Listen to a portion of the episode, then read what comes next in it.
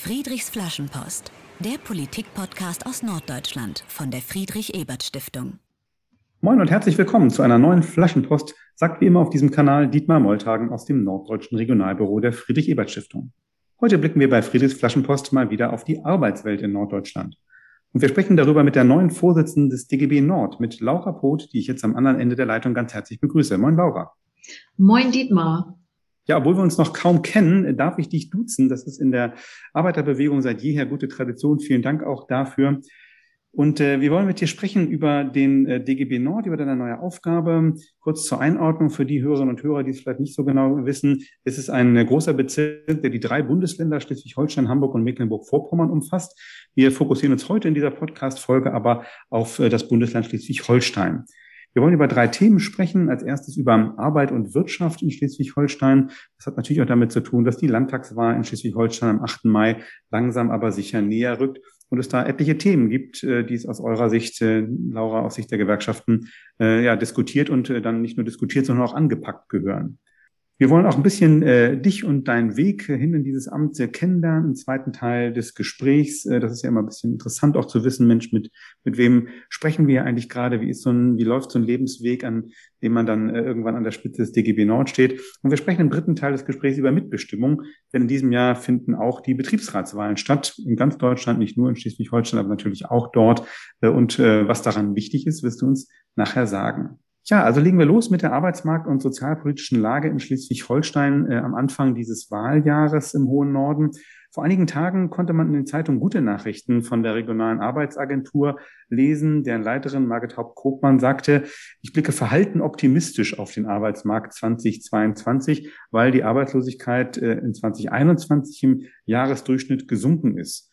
Äh, wie, siehst, wie zeigt sich das aus deiner Sicht? Äh, teilst du diesen positiven Blick auf den schleswig-holsteinischen Arbeitsmarkt?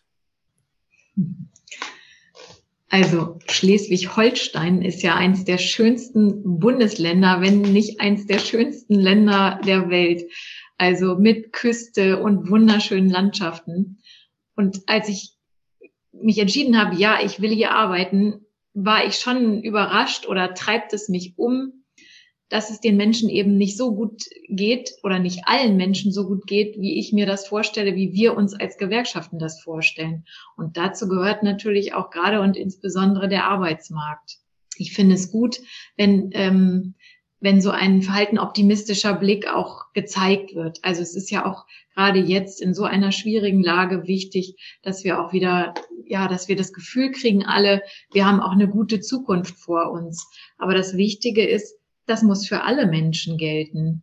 Und das fällt uns natürlich an den Zahlen auf, dass zum Beispiel die Langzeitarbeitslosigkeit eben sich nicht so positiv entwickelt, ähm, wie wir uns das wünschen. Und da sehe ich ähm, großen Nachholbedarf, dass wir zusehen, dass Menschen, die davon ja zumeist unverschuldet in eine solche Lage geraten, oft durch Krankheit oder ähm, durch eben Berufswechsel, die nicht äh, selbstverschuldet sind, so dass also praktisch die alle Unterstützung bekommen, aus dieser Lage wieder herauszukommen, damit wir alle einen optimistischen Blick auf die Lage bekommen können. Das ist doch eine schöne Perspektive.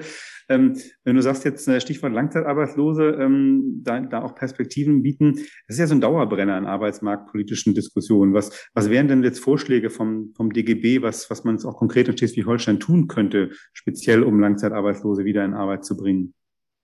Also ein Hebel ist die Weiterbildung und Qualifizierung.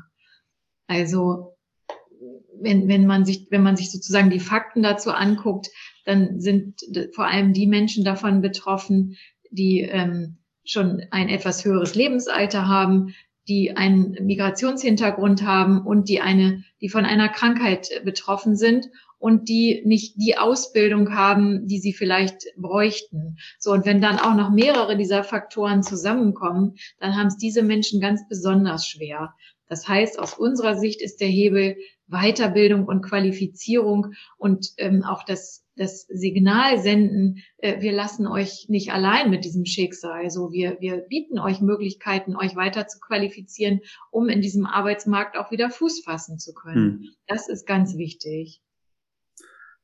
Okay, äh, das, das leuchtet mir unmittelbar ein. Und wenn man jetzt ein bisschen eben in die politische Zukunft denkt, irgendwann ist ein neuer Landtag gewählt, es gibt eine neue Landesregierung in Schleswig-Holstein, wie auch immer die aussieht, wissen wir heute natürlich nicht. Aber was, was würde dann auf, das, auf der politischen Ebene bedeuten, was du gerade skizzierst? Also muss man einfach mehr Geld in Weiterbildungseinrichtungen stecken oder wie, wie könnte man sowas dann operationalisieren, was du gerade beschreibst? Also das ist eine unserer Forderungen, dass die Arbeitsagenturen auch einfach einen höheren Topf haben für, für Weiterbildungsangebote. Was wir aber auch wahrnehmen, ist ja im Moment die Entwicklung. Und das ist auch ein Grund, warum ich nach Schleswig-Holstein gekommen bin, dass dieses Land ja ein unglaubliches Potenzial bietet, was das ganze Feld erneuerbare Energien angeht. Und da nehme ich wenn ich mich mit den Menschen hier unterhalte, auch durchaus ein Stück weit Frust war. Also warum ist das noch nicht so ausgebaut worden, wie es sein müsste? Also warum äh, ähm, gibt's, ist die Windenergie nicht so weit vorangeschritten? Warum gibt es noch keinen grünen Wasserstoff? Und vor allem, wenn etwas wegfällt aufgrund des Wandels, also es kann ja nicht sein, äh, was weg ist, ist weg, sondern wo was wegfällt, brauchen wir was Neues. Also neue Arbeitsplätze. Das heißt für uns ganz konkret Umweltschutz und sichere und gute Arbeitsplätze, die müssen zusammengehören. Und wir erleben eben auch, dass der Markt das nicht von alleine regelt, sondern da muss der Staat eingreifen. Da muss der Staat auch unterstützend unter die Arme greifen, damit wir in der Lage sind, diesen Wandel äh, ähm, alle gemeinsam anzupacken. Äh, wenn du sagst, dass eigentlich auch aus deiner Sicht eine staatliche Aufgabe ist, sich zum Beispiel um äh, stärkeren Ausbau von, von Windenergie ähm, zu kümmern, ähm, dann habe ich gelesen, dass äh, der DGB und auch du persönlich ja seit vor kurzem auch mehr Investitionen von der Landesregierung gefordert haben. Das äh, passt ja dann gut dazu. Äh, warum ist das aus, aus deiner Sicht wichtig, dass das Land Schleswig-Holstein mehr investiert und wo hinein sollte es denn investieren, eurer Meinung nach? Hm. Also ich finde es ganz prima, dass es den DGB überhaupt gibt, also einen Gewerkschaftsbund. Und meine Aufgabe ist es, rauszufiltern, was äh, ist denn der Rahmen aller acht unserer Gewerkschaften? Und für mich ist das, wenn ich mir anschaue, was unsere Forderungen an die äh, äh, Landespolitik jetzt gerade in Bezug auf die Landtagswahlen sind, ist das das Thema öffentliche Investitionen. Und ich frage mich schon, warum dieses Thema in der öffentlichen Debatte keine viel größere Rolle im Moment spielt. Und das treibt mich einfach um. Und ich habe mich inzwischen auch mit äh, Wissenschaftlern und Ökonomen darüber ausgetauscht und die mal äh, gebeten, da mal einen ersten Blick drauf zu werfen, was ist da eigentlich los in Schleswig-Holstein. Und da fällt als erstes auf, wir haben ein enormes Nord-Süd-Gefälle. Also der, der Süden sozusagen, das äh, Bruttoinlandsprodukt des Südens wächst weiter, wenn man sich eine Kurve anguckt. Nee, nicht kontinuierlich, da gibt's auch Spitzen und Zacken. Aber wenn man die Kurve des Nordens dagegen liegt, dann wird die Spreizung immer weiter. Jetzt kann man im Podcast nicht sehen, wie meine Hände auseinandergehen, aber man muss sich zwei Kurven, die immer weiter auseinandergehen, vorstellen. Und das, ähm, also ich mag nicht jetzt gerne so den Teufel an die Wand malen, aber meine Erwartung ist, dass die Landesregierung, vor allem die neue, sich das dann auch anguckt, welche Entwicklung kommt denn da auf uns zu? So, das heißt, wenn wir ein geringeres Wachstum haben und das ist ablesbar an konkreten Zahlen, dann haben wir niedrigere Steuereinnahmen, dann haben wir eine höhere Staatsverschuldung und dann haben wir Probleme, einen ausgeglichenen Haushalt äh, zu, zu bekommen. Und dann kommen wir in die Situation, dass ähm, das Geld des Staates nicht ausreicht für die Investitionen, die wir dringend brauchen. Und da brauche ich doch nur einmal durchs Land zu fahren, um zu gucken, wie sieht's denn aus im schönsten Bundesland der Welt mit Straßen, mit Brücken, mit Krankenhäusern, mit Schwimmbädern und so weiter. So, haben wir da die Perspektive, dass da genug investiert wird mit äh, ähm, Polizeidienststellen, Schulen, Kitas. So, und das ist das ja, das sind ja sozusagen äh, äh Beton, sage ich mal ganz äh, zusammengefasst. Und auf der anderen Seite haben wir ja auch einen riesen Personalmangel. Gerade wenn ich mir den öffentlichen Dienst angucke, der ja auch in der Pandemiezeit jetzt eine ganz besondere Rolle gespielt hat, ähm, sind es ja vor allem die, die äh, den Laden am Laufen halten. Und ähm, wenn ich mir da die Entwicklung angucke, dass uns da auch in Zukunft Köpfe fehlen, dann wird es darauf ankommen, da Stellen zu schaffen und diese Gehälter zahlt der Staat. Und wenn ich keine prosperierende Wirtschaft habe, dann fehlen mir die Steuereinnahmen, dann fehlt mir das Geld, um das Personal zu bezahlen. So, das, das heißt, es gehört alles unmittelbar zusammen.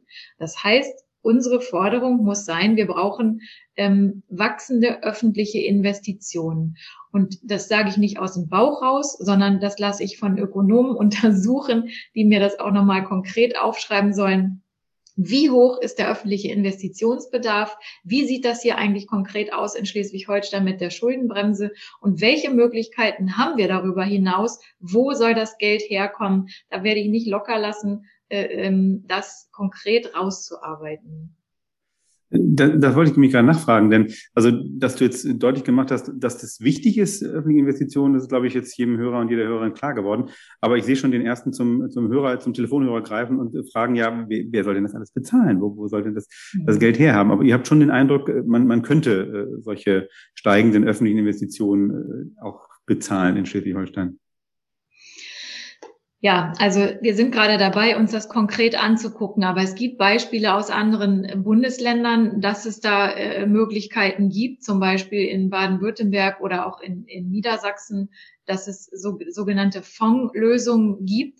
Das muss ich mir aber noch ganz konkret angucken. Wichtig ist ja, dass wir überhaupt erstmal den Bedarf aufzeigen und dass wir auch verdeutlichen, es macht überhaupt keinen Sinn, wenn wir sozusagen die gesamte Infrastruktur verkommen lassen, einerseits nur um andererseits äh, schwarze Zahlen zu haben. Also was hinterlassen wir den nachfolgenden Generationen, wenn wir die Investitionen nicht hinkriegen? So, und wenn es die Politik äh, nicht in Angriff nimmt, oder ich sehe meine Rolle als äh, DGB auch darin, Vorschläge zu machen, wie kriegen wir denn jetzt ähm, die notwendigen Investitionen gestemmt, damit äh, wir eine gute Zukunft für alle in Schleswig-Holstein hm. hinbekommen. Apropos Vorschläge machen, das hast du ja auch schon gemacht äh, in der jüngeren Vergangenheit, äh, bist noch gar nicht so lange im Amt, aber hast unter anderem schon äh, von der künftigen Landesregierung ein Tariftreuegesetz in Schleswig-Holstein ähm, ge gefordert oder, oder als Vorschlag äh, erstmal eingebracht in die Debatte. Ähm, das finde ich interessant. Also wir kommen wieder weg jetzt vom, vom Beton hin zu den Menschen, die du gerade auch schon genannt hast, äh, die wir ähm, natürlich auch in Schleswig-Holstein äh, brauchen äh, warum ist, äh, ja, was ist überhaupt ein Tariftreuegesetz? Vielleicht kannst du das ganz kurz erklären und, und was würde ein solches Gesetz deiner Meinung nach bringen? Hm. Also das habe ich vor allem ganz weit vorangestellt, nicht weil ich mir das ausgedacht habe, sondern bevor ich überhaupt gewählt wurde in dieses Amt, ähm, haben die sogenannten Delegierten, also die, die bei dieser Wahl dabei waren, die, da wurde ich auf Herz und Nieren überprüft und die haben mir auch dann sozusagen ihre Aufträge an mich mitgegeben. Und bei, ich war ja bei vielen Gewerkschaften und es haben fast alle diesen Punkt genannt, also dieses Tariftreuegesetz, dass ihnen das am wichtigsten ist. Also, dass sozusagen, wo öffentliche Aufträge vergeben werden, da nur an die Unternehmen, die auch einen Tarifvertrag haben.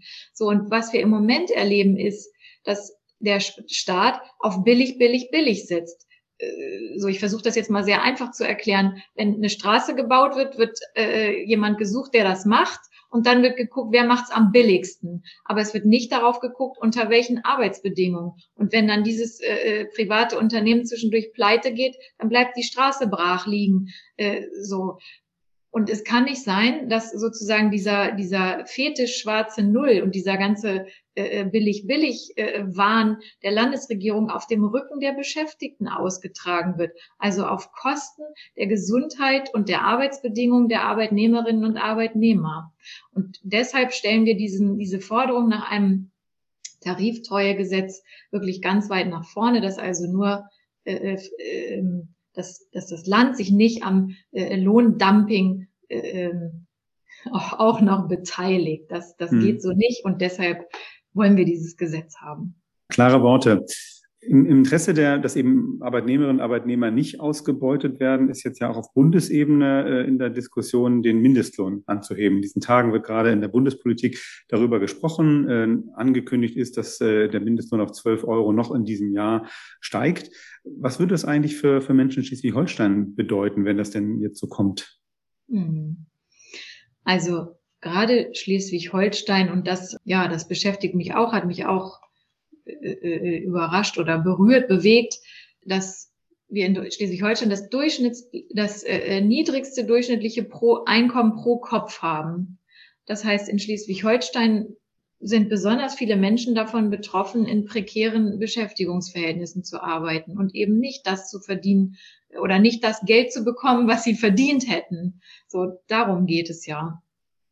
So, und das heißt, dass wir davon ausgehen, dass mehr Menschen davon profitieren durch die Einführung dieses Mindestlohns und vor allem äh, auch Frauen ähm, die ja strukturell auch oft benachteiligt sind und in solchen Arbeitsverhältnissen sind, die eben nicht so bezahlt werden, wie sie eigentlich bezahlt werden müssten. Deshalb sehen wir schon, dass eine Menge Menschen von diesem Mindestlohn profitieren und gehen auch davon aus, setzen ganz stark darauf, dass der jetzt auch kommt und das wird auch so kommen und dass das natürlich auch noch nicht das Ende der Fahnenstange ist, sondern ein erster guter, richtiger Schritt in die richtige Richtung. Hm. Das sind doch eigentlich ganz, äh, ganz gute Aussichten. Ein Thema, was natürlich in diesem Gespräch nicht fehlen darf, ähm, wir haben schon kurz gestreift, äh, Thema Aus- und Weiterbildung. Du warst, bevor du äh, Bezirksvorsitzender vom DGB Nord geworden, äh, geworden bist, lange Vorsitzender der Bildungsgewerkschaft äh, GEW in Niedersachsen. Ähm, man liest jetzt ja auch, dass natürlich in ganz Deutschland, aber eben auch in Schleswig-Holstein, der äh, es weniger Auszubildende gibt, der Kampf um Fachkräfte also härter wird. Ähm, was, was wären denn da eigentlich aus äh, Sicht des DGB Aufgaben für eine künftige Landesregierung im Bereich Aus- und Weiterbildung? Hm. Also da erkenne ich auch oft einen Widerspruch in der öffentlichen Debatte und da habe ich auch noch nicht so richtig den Anker gefunden. Also es gibt ja eine Jugendarbeitslosigkeit, wenn auch die dramatische Entwicklung gestoppt zu sein scheint. Es gibt den demografischen Wandel. So. Aber es gibt immer noch Jugendliche, die keinen Ausbildungsplatz haben. Und was ich auch gesehen habe, wenn ich mir die Zahlen angucke, in Schleswig-Holstein sind die meisten jungen Menschen in sogenannten Übergangssystemen, also im, im Übertrag oder in Tüdelchen gesetzt, in, in Warteschleifen. Also irgendwas Im, passt da nicht Zusatzqualifikation, sowas in der Art. Genau. Es scheint noch nicht zu passen. Also hm. die angebotenen Ausbildungsplätze und die Anzahl oder die äh, Fähigkeiten der Jugendlichen, das scheint noch nicht zusammenzupassen. Das heißt, auch hier muss doch der Anker sein, Weiterbildung, Qualifikation, Ausbildung und also die, die jungen Leute fit machen und ich fand den äh, Appell von Frau Hauptkopmann da auch gut an die Unternehmen, auch wieder Praktika zu ermöglichen. Sie sagte sowas wie, keine äh, Gruppe ist so gut getestet im Moment aufgrund der Pandemie wie unsere Jugendlichen äh, in den Schulen. Also bitte macht die Türen wieder auf, dass die jungen Leute auch eine Möglichkeit haben, Praktika wahrzunehmen. Diese ganzen Berufsmessen, wo der persönliche Kontakt hergestellt wird, das ist alles weggefallen in den letzten zwei Jahren. Und es ist ganz wichtig, dass das ähm, wieder in Angriff genommen wird und dass auch den Lehrkräften an den allgemeinbildenden und an den berufsbildenden Schulen genug Zeit eingeräumt wird, dieses Thema Berufsberatung, Berufsorientierung auch wirklich ähm, individuell zu unterstützen. Ja, vielen Dank. Da, da merkt man, die ehemalige GEW-Vorsitzende, war ja ein, ein Strauß von konkreten Vorschlägen. Vielen Dank, aber sehr, sehr einleuchtend, dass man sehen kann, okay, auf verschiedenen Ebenen bestehen da Möglichkeiten zu handeln. Einerseits natürlich politisch, aber eben, du hast es gesagt, aber eben seitens der Unternehmen Praktika anbieten, äh, was ja auch immer eine Form von man, man lernt sich kennen, aber auch eine Form von Weiterqualifizierung natürlich ist. Ähm, vielen Dank dafür. Ja, danke für deine Einschätzung, äh, deine Einblicke und deine Einschätzung zum Arbeitsmarkt, zur Wirtschaftspolitik in Schleswig-Holstein. Sprechen wir jetzt ein bisschen äh, über dich und was deine Aufgaben jetzt eigentlich in dem neuen Job so sind. Wie immer in diesem Podcast steht am Beginn dessen Friedrich fragt, äh, also einige Entweder-Oder-Fragen, die ich dir stelle und die ich dich bitte ganz spontan und große, ohne große Erklärung zu beantworten. Ja, dann starten wir gleich mal mit einer kniffligen Frage aus schleswig-holsteinischer Sicht. Äh, Nordsee oder Ostsee? Ähm, Ostsee. äh, bist du eher ein Morgenmensch oder ein Abendmensch? Abendmensch. Das war, das war sehr spontan und überzeugend. Ähm, liest du in deiner Freizeit lieber ein Buch oder schaust du einen Film? Lieber ein Buch. Äh, isst du lieber Fisch oder Fleisch oder vegetarisch? Fisch. Das passt gut nach Norddeutschland, sehr gut. Ähm, magst du lieber Aktivurlaub oder Erholungsurlaub? Ganz gerne Aktivurlaub. Ähm, du warst, äh, wir sprechen gleich noch kurz drüber, äh, äh, viele Jahre als Lehrerin selber aktiv. Was hat dich an deiner Zeit als Lehrerin mehr genervt? Dummheit oder Faulheit?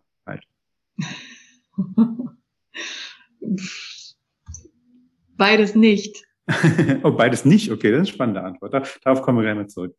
Ähm, was hättest du als DGB-Vorsitzende lieber? Mehr Gewerkschaftsmitglieder oder dass alle Mitglieder auch brav ihren Beitrag bezahlen? Mehr Mitglieder. Was soll man da auch schon als Vorsitzender anders antworten? Ne? Ähm, und als letztes, würdest du ähm, äh, lieber in den Landtag eingeladen werden, um dort zu sprechen oder zu einem ausführlichen Interview beim NDR?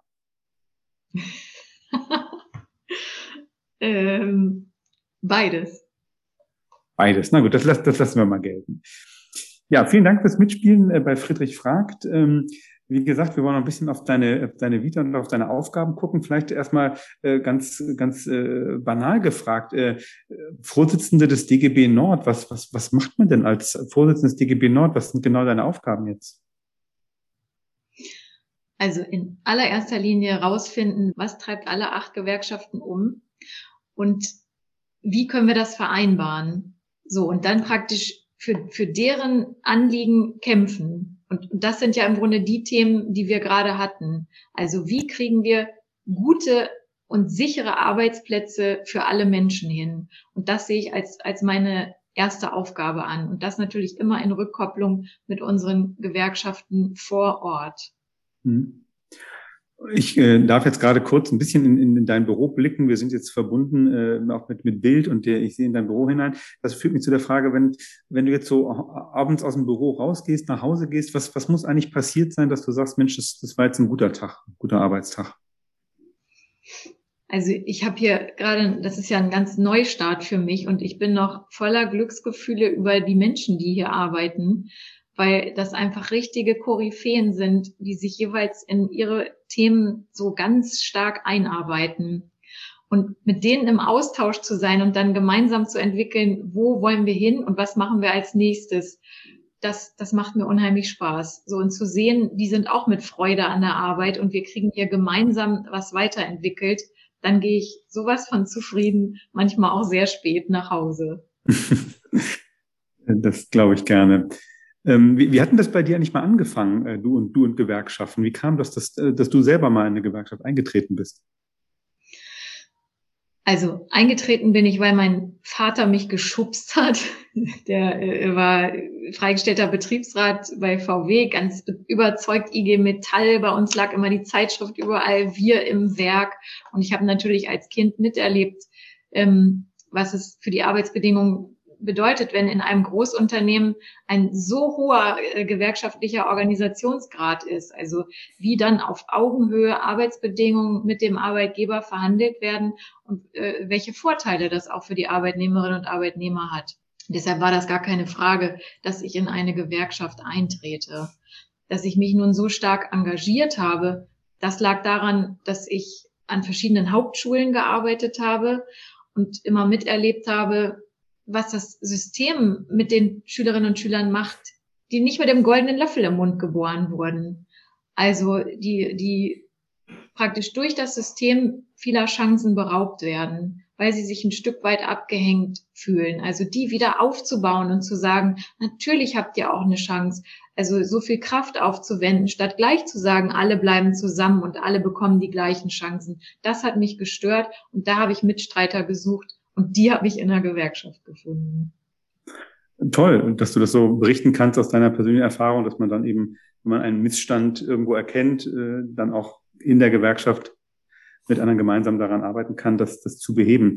Jetzt, jetzt hast du fast schon meine nächste Frage beantwortet. Ich möchte sie aber trotzdem noch kurz stellen. Äh, ich habe schon kurz ja erwähnt, du warst viele Jahre als Lehrerin äh, tätig ähm, an verschiedenen Schulen ähm, bis dann eben 2017 an die Spitze der Gewerkschaft Erziehung und Wissenschaft Niedersachsen gewählt worden. Aber wenn jetzt nochmal an wirklich in deine Zeit als, als Lehrerin an der Schule ganz normal äh, denkst, äh, gibt es dann so Erfahrungen, wo du sagst, Mensch, das, das nützt mir auch heute als hauptamtliche äh, Gewerkschaftsvorsitzende oder früher in der GEW, nützt mir was? Das sind so Erfahrungen, die möchte ich nicht missen, die nehme ich mit mein ganzes Berufsleben. Mhm. Also na klar, der Austausch mit den Schülerinnen und Schülern, gemeinsame Klassenfahrten, auch ganz unmittelbar zurückgemeldet kriegen, wenn, wenn ich Quatschunterricht gemacht habe oder, oder äh, zu langweilig oder ähm, also so ganz klare Rückmeldungen zu kriegen von den Schülern, was ihnen gefällt und was nicht. Das, davon lebe ich immer noch. So, ich, ich hole mir auch manchmal noch Bücher raus, die sie mir geschrieben haben, weil, weil das einfach eine wunderschöne Zeit war und manchmal verkläre ich das wahrscheinlich auch, je länger ich davon wegkomme. Und die Bedingungen haben sich ja auch ganz stark verschärft. Also die Arbeitsbedingungen okay. sind einfach nicht optimal. Ein, ein, ein Fall für die GEW, würde ich sagen, äh, da weiter dran zu bleiben und das auch wieder, wieder zu beheben. Genau. Ja, du hast schon ähm, erwähnt, ähm, bist äh, jetzt bei uns in unserer Region äh, noch, noch relativ neu. Äh, sicherlich kennst du jetzt äh, Hamburg, Schleswig-Holstein, Mecklenburg-Vorpommern noch, noch nicht wie deine Westentasche. Das kann man nach wenigen Wochen nicht erwarten. Aber äh, gibt es sowas, was dir schon aufgefallen ist äh, jetzt in der Region, was, was du sagst, Mensch, das ist ja hier anders als in Niedersachsen. Das gefällt mir gut hier in der, in der neuen Region? Also die Landschaft ist einfach wunderschön. Und ähm, ich habe auch vor zehn Jahren schon eine Zeit lang in Hamburg gewohnt. Meine Mutter ist in Flensburg geboren. So, so ganz fremd ist das alles nicht. Und ich fühle mich einfach im, im Herzen auch wie, wie ein echtes Nordlicht, auch wenn ich es nicht so ganz bin. Und also das, das löst einfach ganz Glücksgefühle aus, durch eine so wunderschöne Landschaft zu fahren. Allein das Meer, die Küste. Mhm. Womit du, glaube ich, im guten Einklang mit, mit der großen Mehrheit der Schleswig-Holsteinerinnen und Schleswig-Holsteiner bist, das kommt ja immer wieder raus, ne, dass dann Menschen wirklich auch sehr, sehr gerne gerade in diesem Bundesland leben, weil es einfach auch äh, unglaublich landschaftlich schön ist. Ja, vielen Dank für diesen Einblick in, in deinen Werdegang, in das, was du tust jetzt als Gewerkschaftsvorsitzende. Sprechen wir im dritten Teil der Folge, wie angekündigt, über die anstehende Betriebsratswahlen und was damit so alles zusammenhängt. Vor kurzem hat der DGB äh, natürlich auch bei uns im Norden jetzt aufgerufen zu den Betriebsratswahlen und ähm, es gibt eine Pressemitteilung, in der du auch zitiert wirst. Ich zitiere dich jetzt. Äh, du hast da gesagt, die Megathemen Digitalisierung, Klimaschutz und natürlich auch die Corona-Pandemie verändern, wie wir arbeiten. Um die Arbeitswelt auch künftig mitzugestalten, brauchen wir viele selbstbewusste Betriebsräte mit viel Rückenwind von den Kolleginnen und Kollegen. Äh, da sind also wirklich große Worte jetzt in deiner äh, Aussage, äh, Digitalisierung, Klimaschutz, Bewältigung der Corona-Pandemie. Wie kann denn eigentlich ein Betriebsrat bei so großen Veränderungen was bewegen, mithelfen? Mhm. Also das ist, glaube ich, das, was die meisten umtreibt äh, im alltäglichen Arbeitsleben, dass eben Dinge nicht über ihren Kopf hinweg einfach entschieden werden, sondern dass sie das Gefühl kriegen, wir können hier unseren Arbeitsplatz mitgestalten und das rollt nicht einfach über uns hinweg. Und was mich dabei am meisten umtreibt, ist, dass auch das kein Gefühl ist, sondern dass sich, dass sich da auch kluge Menschen dran gesetzt haben, das mal zu untersuchen dass es einen unmittelbaren Zusammenhang gibt zwischen, spielt die Mitbestimmung am Arbeitsplatz eine Rolle und dem Abdriften nach rechts. Also je mehr Mitbestimmung ich habe am Arbeitsplatz und je mehr ich das Gefühl habe, ich kann, ähm, ich bin selbstwirksam, es wird gehört, was ich sage, desto weniger bin ich gefährdet, ähm, eine Partei am rechten Rand zu wählen. Und deshalb finde ich, ist es auch Aufgabe des, der Arbeitgeber, diesen Aspekt, also diesen Kampf gegen, gegen rechts auch an dieser Flanke mit zu unterstützen. So, das ist das eine. Und das andere ist, dass Veränderung macht vielen Menschen Angst. Also es ist nicht so, dass, dass alle nach permanenter Veränderung schreien. So, und wir merken gerade, wir sind gezwungen, uns zu verändern in vielen Bereichen. So, und das soll eben nicht von außen kommen, sondern dafür sind Betriebsräte ganz, ganz wichtig, um diesen Wandel einfach mitzugestalten. Angefangen von Digitalisierung, über äh, Globalisierung, über äh, ähm, Veränderungen in der Industrie und so weiter. Das müssen wir einfach mitgestalten. Mhm spannend, dass du diese beiden Dimensionen aufmachst von Betriebsratsarbeit. Also einerseits natürlich das Konkrete, das Mitgestalten der Arbeitsbedingungen im eigenen Betrieb für die Kolleginnen und Kollegen, aber andererseits auch diese, ja, diese übergeordnete Dimension, dass eines das Engagement, das, die Möglichkeit, die eigene Stimme zu erheben, auch tatsächlich äh, ja eine gewisse präventive Wirkung gegen, gegen rechtsextremes Gedankengut hat und eben auch ja die den, den Spaß am, am demokratischen Engagement ganz generell auch, auch stärken kann. Mhm.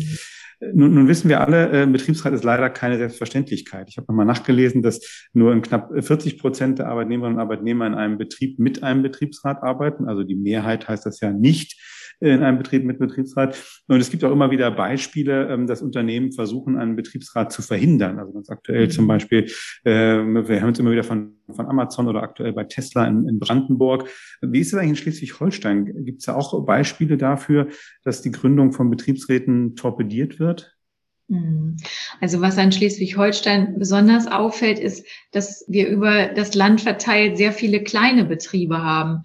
Und das macht es natürlich schwerer, überhaupt einen Betriebsrat zu gründen. Und es gibt natürlich auch äh, die Intention, auch wir sind doch hier nur ein kleines Unternehmen, wir haben eine Tischtennisplatte und eine Kaffeemaschine und da muss es euch doch gut gehen, da braucht ihr doch nicht extra einen Betriebsrat. Also das, das wird schon zurückgemeldet. Aber es wird auch zurückgemeldet, dass natürlich alle äh, Schlupflöcher genutzt werden, um gesetzliche Vorgaben an dieser Stelle zu umgehen. Und ich finde, das ist auch unsere Aufgabe als DGB dafür zu sorgen, welch, welchen Vorteil natürlich vor allem die Arbeitnehmerinnen und Arbeitnehmer haben, aber auch die Arbeitgeber. So ein Betriebsrat ist ja auch ein Sprachrohr zwischen Arbeitgeber und Beschäftigten und kann Entscheidungen ja auch nochmal ganz anders erklären, aushandeln und dann ganz anders erklären gegenüber den Beschäftigten. Also auch die Arbeitgeber haben ja auch einen riesen Mehrwert, ähm, wenn sie die Betriebsratsarbeit ernst nehmen. Du sagst eigentlich, haben beide Seiten Interesse daran, dass es einen Betriebsrat gibt. Ähm, es gibt ja auch immer mal so die Aussagen, habe ich in der Zeitung gelesen, dass tatsächlich man sagen kann, äh, äh, Betriebe mit, äh, mit funktionierender Mitbestimmung mit einem Betriebsrat sind am Ende auch leistungsfähiger. Kann man, kann man das so grosso modo sagen oder ist das jetzt überinterpretiert? Das würde ich erstmal so unterschreiben. Sehr gut. Ähm, hast du selber schon mal die positive Erfahrung mit einem Betriebsrat oder in deinem Fall als, als Lehrerin wahrscheinlich eher Personalrat gemacht, dass, dass dir da schon mal in einer konkreten Situation weitergeholfen wurde? Also ich war selber Personalratsvorsitzende an meiner Schule als Lehrerin. Das ist wahrscheinlich auch ein Grund, warum ich gewerkschaftlich engagiert war. Für mich war das Schönste der Austausch mit den anderen Personalräten. Also und vor allem dann natürlich die gewerkschaftliche Unterstützung. Also die Gewerkschaft hat organisiert, dass die Personalräte der verschiedenen Dienststellen alle zusammenkamen. Wir haben alle unsere Probleme auf den Tisch gelegt und die Gewerkschaft hat sich darum gekümmert, dass wir eine, eine Lösung finden oder wo wir einen Ansprechpartner finden. Und das war für mich auch mit ein Grund, mich weiter in dieser Gewerkschaft zu engagieren. Also diesen Mehrwert habe ich sofort erkannt. Danke, schönes Beispiel, wie es auch gut funktioniert, ne? die Zusammenarbeit zwischen Betriebsräten und, und Gewerkschaften, so wie du es schilderst, so, so soll es ja auch sein. Ähm, in diesem Aufruf äh, zur Betriebsratswahl, den ich vorhin schon mal kurz zitiert habe, hast du auch ähm, explizit Frauen aufgefordert zu kandidieren. Mhm. Äh, warum ist dir das wichtig und kann man, kann man darauf schließen, dass bislang Frauen in Betriebsräten unterrepräsentiert sind? ich kann da jetzt keine Zahlen nennen, aber diesen Eindruck hatte ich auch praktisch bei meinen Besuchen in den Gewerkschaften, dass das ein Riesenthema ist und das merke ich ja selber ähm, als Frau in einer durchaus männlich dominierten, in einem männlich dominierten Bereich zu arbeiten. Da ist, glaube ich, ein Anker, ähm, dass Frauen sich auch was zutrauen. Also Rückendeckung, Rückenstärkung. Frauen traut es euch zu. So stellt euch auch zur Wahl auf.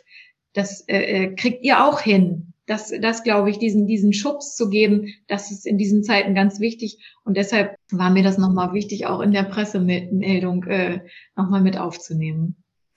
Aber ist ja, also bei mir hat es ja schon mal geklappt, war so ein Anker, wo ich dachte, ja stimmt, Mensch, äh, auch, das, auch da ist ein Bereich, wo, wo Gleichstellung wichtig ist. Vielleicht geht's ja anderen, die es gelesen haben, auch so, dann hast du dein Ziel erreicht, äh, vielleicht auch die eine oder andere Frau ins Nachdenken zu bringen, ob sie nicht selber auch für den Betriebsrat jetzt kandidieren kann. Ja, also ähm, gerne noch mal zum Schluss dieses Gesprächsteils dein, dein Wort zum Sonntag. Äh, warum sollte man auf jeden Fall, wenn man die Möglichkeit hat, jetzt äh, einen Betriebsrat mitwählen? Weil der Betriebsrat der Garant dafür ist, dass ich gute und sichere Arbeitsbedingungen bekomme. Sehr schön. Ja, wir kommen zum Ende dieser Folge. Ähm, wir, du weißt ja, dass die Frage, die ich am Schluss stelle, äh, in jeder dieser Folge gleich ist. Wir bitten jeden unserer Gäste in diesem Podcast ähm, um eine Flaschenpost an die Zukunft. Wir haben jetzt äh, lange gesprochen über die Situation der Arbeitsmarkt- und Wirtschaftspolitik in Schleswig-Holstein. Du hast ein paar Punkte genannt, wo es aus Sicht des äh, DGB durchaus Steigerungsbedarf im Laufe des Jahres gibt. Wir haben ein bisschen auch über deinen Werdegang, die Arbeit als Gewerkschafterin gesprochen. Was gibst du uns als Hörerinnen und Hörern zum Schluss in deine Flaschenpost an die Zukunft noch mit? Dass wir nie aufhören sollten, uns dafür einzusetzen, dass es wirklich allen Menschen in diesem Land auch richtig gut geht. Also lasst uns gemeinsam für Gerechtigkeit und für gleiche Chancen für alle Menschen kämpfen. Super, ganz vielen Dank äh, für diese Flaschenpost und ich finde, die passt sehr gut zu dem, was du am Anfang gesagt hast, mit dem optimistischen Blick in das schöne Land. Äh, so hast du uns jetzt auch wieder ähm, aus diesem Podcast entlassen. Vielen Dank. Äh, Laura Poth war meine Gesprächspartnerin heute, die Vorsitzende des DGB-Bezirks Nord. Danke für deine Zeit, für deine Einschätzung der Lage in Schleswig-Holstein. Und natürlich wünsche ich dir und allen deinen Kolleginnen und Kollegen beim DGB und natürlich auch in den Einzelgewerkschaften. Alles Gute bei eurem Engagement für die Beschäftigten in Schleswig-Holstein, aber im Falle deines Bezirks natürlich auch in Hamburg und Mecklenburg-Vorpommern. Äh, ganz viel Erfolg auch bei denen, was ihr euch vorgenommen habt in diesem Jahr. Vielen Dank für deine Zeit. Danke auch, Dietmar.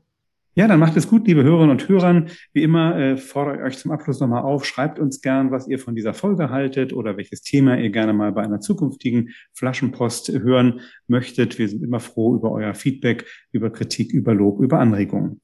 Für heute sagt Tschüss und wie immer gern auf Wiederhören Dietmar Molltagen von der Friedrich-Ebert-Stiftung. Friedrichs Flaschenpost, der Politik-Podcast aus Norddeutschland von der Friedrich-Ebert-Stiftung.